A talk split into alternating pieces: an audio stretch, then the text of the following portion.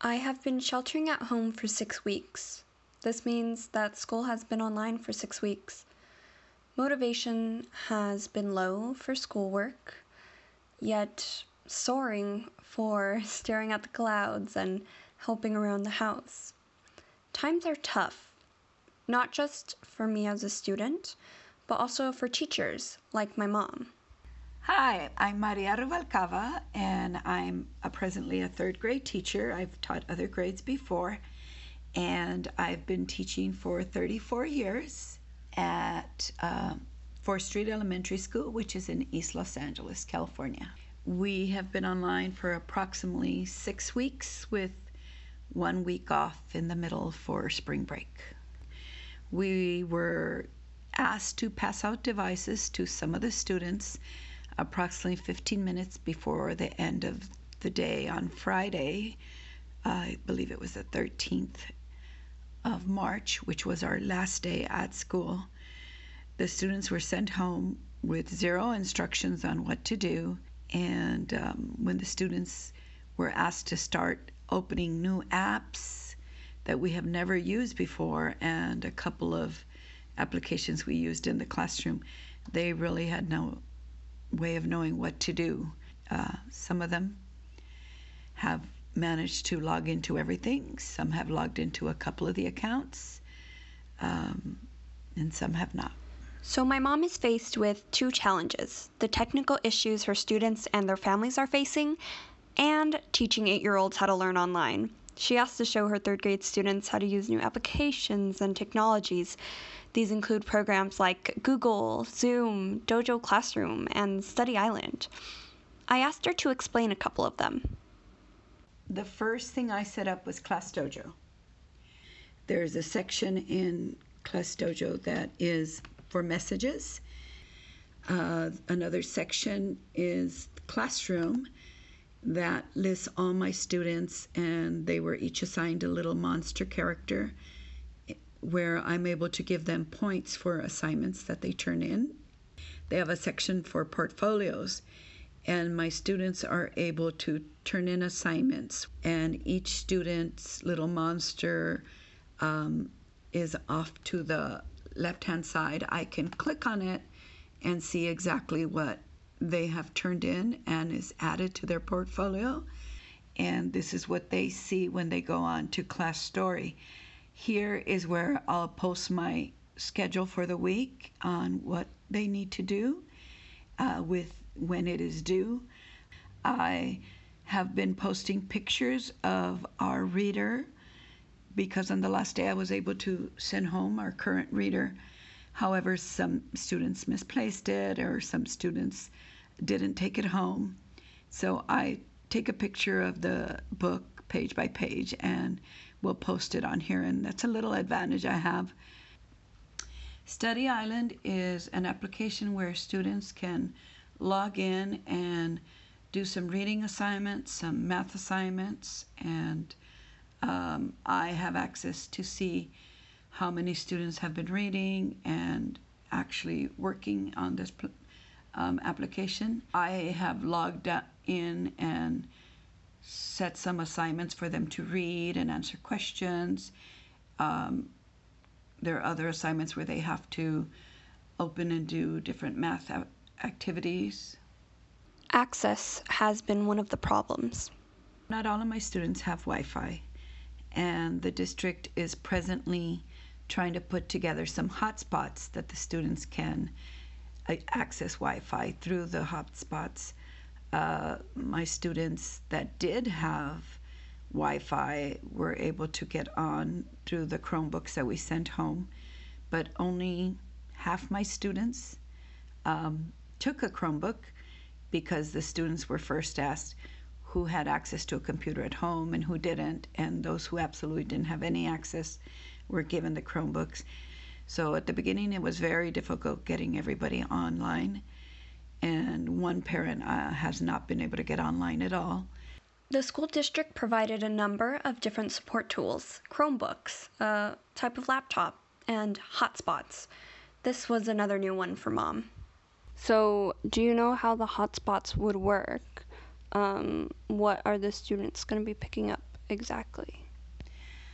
Exactly, I'm not sure. I know it is a device, some type of box that they will be able to access Wi Fi through that to use on their Chromebooks.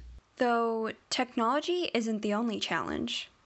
I have teachers who have students whose parents do not speak English, and some of them are illiterate parents. So, having this form of communication be through computers makes it impossible and the teachers have to physically call them on the phone and spend a couple of hours on the phone with them just trying to walk them through everything step by step by sending pictures if it's possible of what they're doing. Learning new software, getting in touch with parents, and teaching students how to learn online has taken a toll on my mom. She's from a generation of teachers that prefers whiteboards over smartboards for me, it's so much easier to teach uh, being there with the students and having the book in front of them, uh, having my whiteboard or back in the past my chalkboard in front of the class where I can show them step by step what I'm talking about, what I'm trying to get them to understand, any new concepts I'm teaching, and they learn by my modeling. With technology, I know there are many ways to do that. However, my kids at this point, their understanding of it is not where I could show it to them that way. And my understanding of it is not where I can model everything via the computer yet. Technology has been difficult for me, and that's why now that we had to do it all at once, it was extremely difficult for me. Uh, but luckily, I have my my daughter, you, who is um, very good at technology and has been able to help me uh, not just get into these applications, but uh, has helped me to be able to explain it to my students and to their parents as well. In some ways, it's great being home with my mom and I'm finding that I can actually help. I'm a design and technology student. I love to code and game. I'm also a part of Gen Z. I grew up with the internet and computers. So if Tech Talk is a new language for my mom, I'm here to translate. Well, I would like to create a weekly read aloud for my students where they can go on to Class Dojo and click on the video and listen to the story how do you think you're going to be able to record the video on your phone?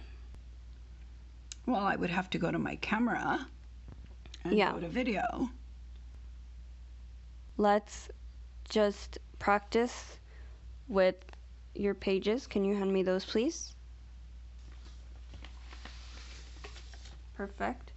So let's say you were the one reading this, okay? How would you want your students to see it? Mm-hmm. I would want them to see the written word, not not my face. Okay. So then we would hold your camera up here and then start recording. You can just pan down when you read down and then flip the page and then read the next page. I see. Etc. Okay, so let's do a practice video. So, what are we going to read, Mom, for your practice? Today we're going to read The Tale of Peter Rabbit by Beatrix Potter. Once upon a time there were four little rabbits, and their names were Flopsy, Mopsy, Cottontail, and Peter. They lived with their mother in a sandbank underneath the root of a very big fir tree. Now, my dears, said old Mrs. Rabbit one morning, you may go into the fields or down the lane, but don't go into Mr. McGregor's garden. Your father had an accident there. He was put in a pie by Mrs. McGregor."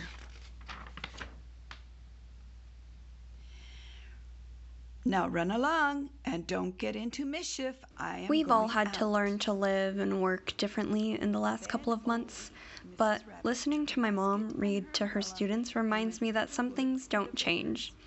She knows how to get them hooked. She knows how to let them know that she cares. As my mom nears the end of her read aloud video, I stop and think of how these next few words are not only necessary for her students to hear, but also herself. Okay, I'm going to now read Oh, the Places You Will Go by Dr. Seuss, at least just a part of it. And will you succeed? Yes, you will indeed. 98 and three quarter percent guaranteed.